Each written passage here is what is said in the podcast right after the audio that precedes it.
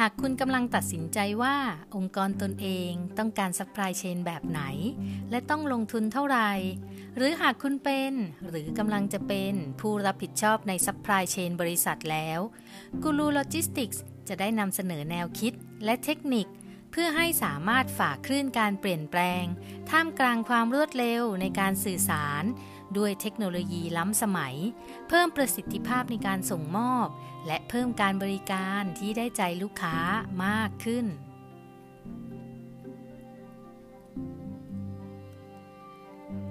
สวัสดีค่ะ ยินดีต้อนรับสู่กูรูโลจิสติกส์กับอินทิลาสิทธิเวชหรือเรียกแบบที่หลาย ๆ ท่านเรียกกันว่าอาจารย์เดียค่ะ ซึ่งในที่นี้จะขอเรียกตัวเองว่าอาจารย์นะคะ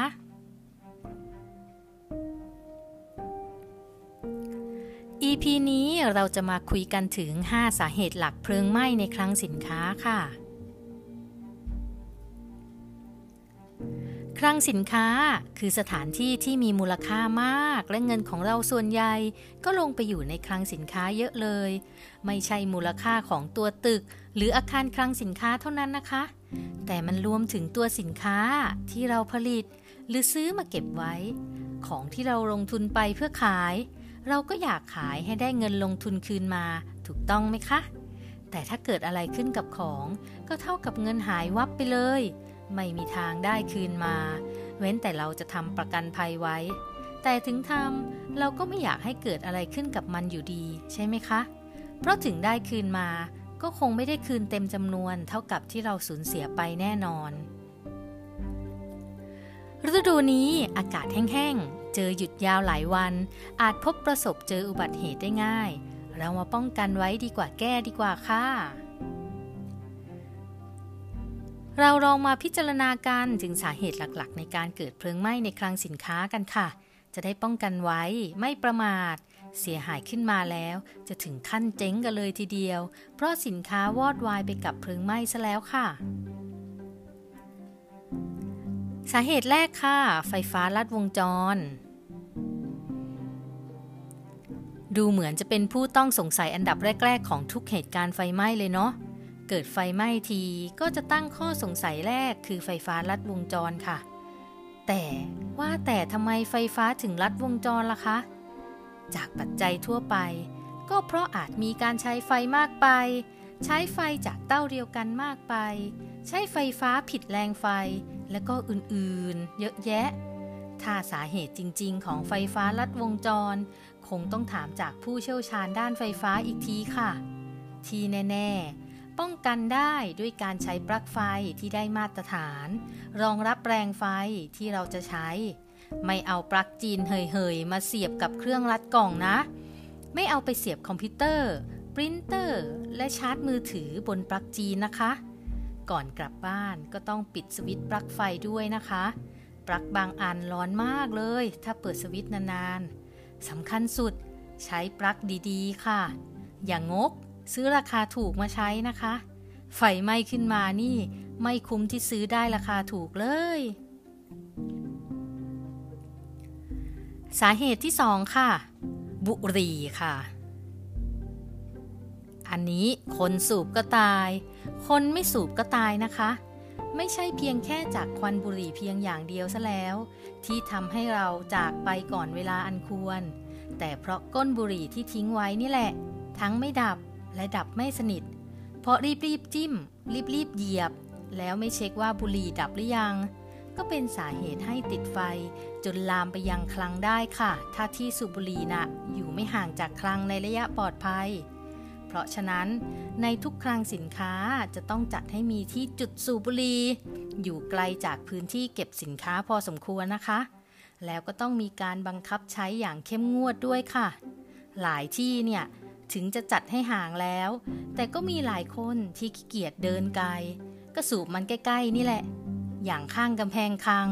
หรือด้านหน้าตรงออฟฟิศหัวหน้าคลังก็ไม่เข้มงวด เพราะเห็นว่ายังไม่เกิดเหตุ ก็เลยไม่ต่อว่าอะไร พอไม่ว่าก็ชิน กลายเป็นชินจากความผิดปกติ จนเป็นเรื่องปกติไปแล้ว เกิดเหตุทีก็ค่อยมาว่ากันใหม่อีกที แต่ถ้าให้ดีนะ เลิกสูบบุหรี่เถอะค่ะเพื่อสุขภาพตัวเองนะคะ สาเหตุที่ 3 วัตถุอันตราย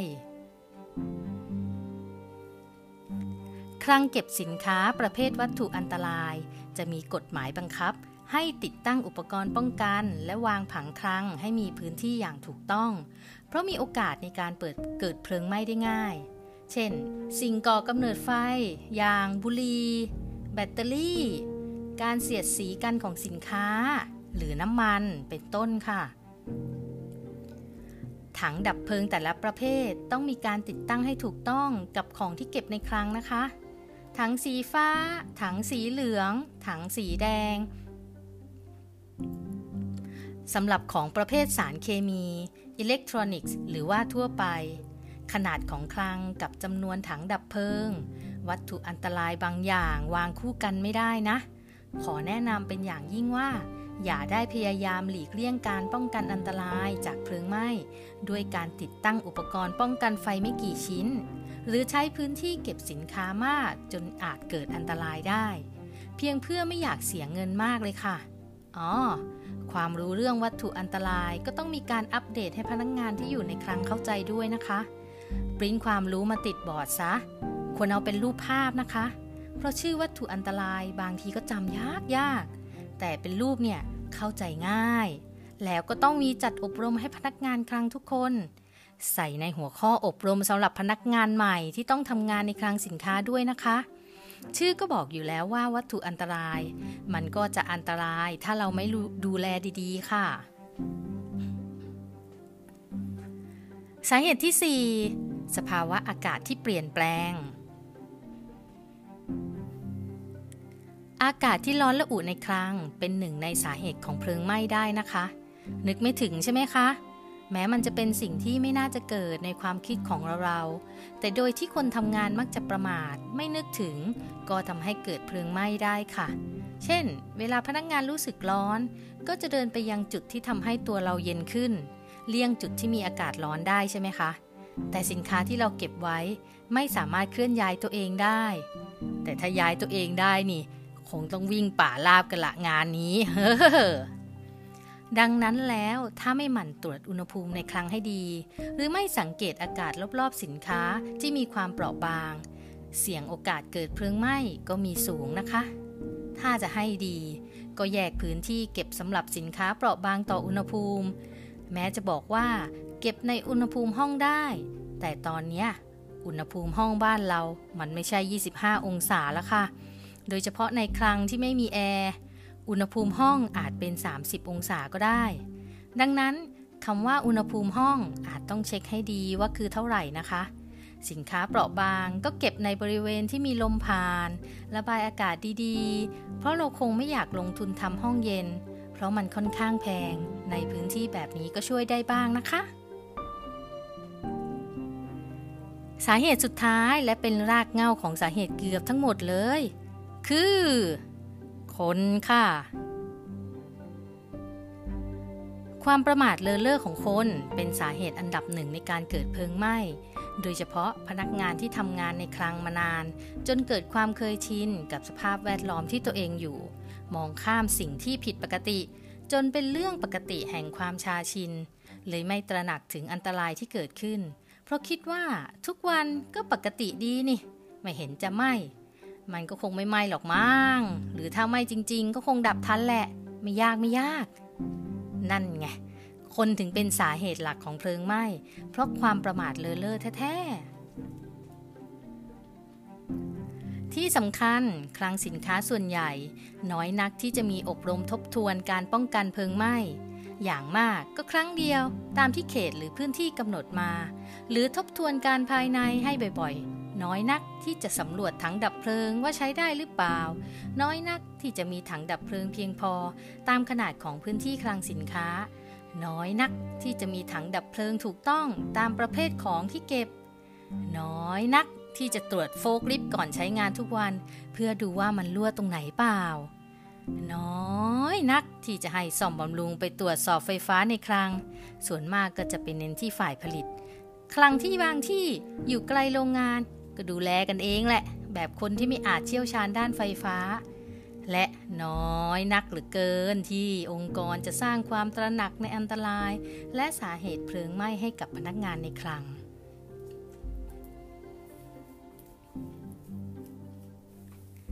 เดินสำรวจรอบคลังดูสิคะ ว่าเราพลาดอะไรไปหรือเปล่า จนอาจสร้างโอกาสในการเกิดเพลิงไหม้ได้ เช็คตารางครั้งสุดท้ายสิ ที่เราอบรมเพลิงไหม้กันน่ะ มันเมื่อไหร่กัน เพลิงไหม้ป้องกันการลุกลามได้ค่ะ ถ้าไม่ประมาทนะคะ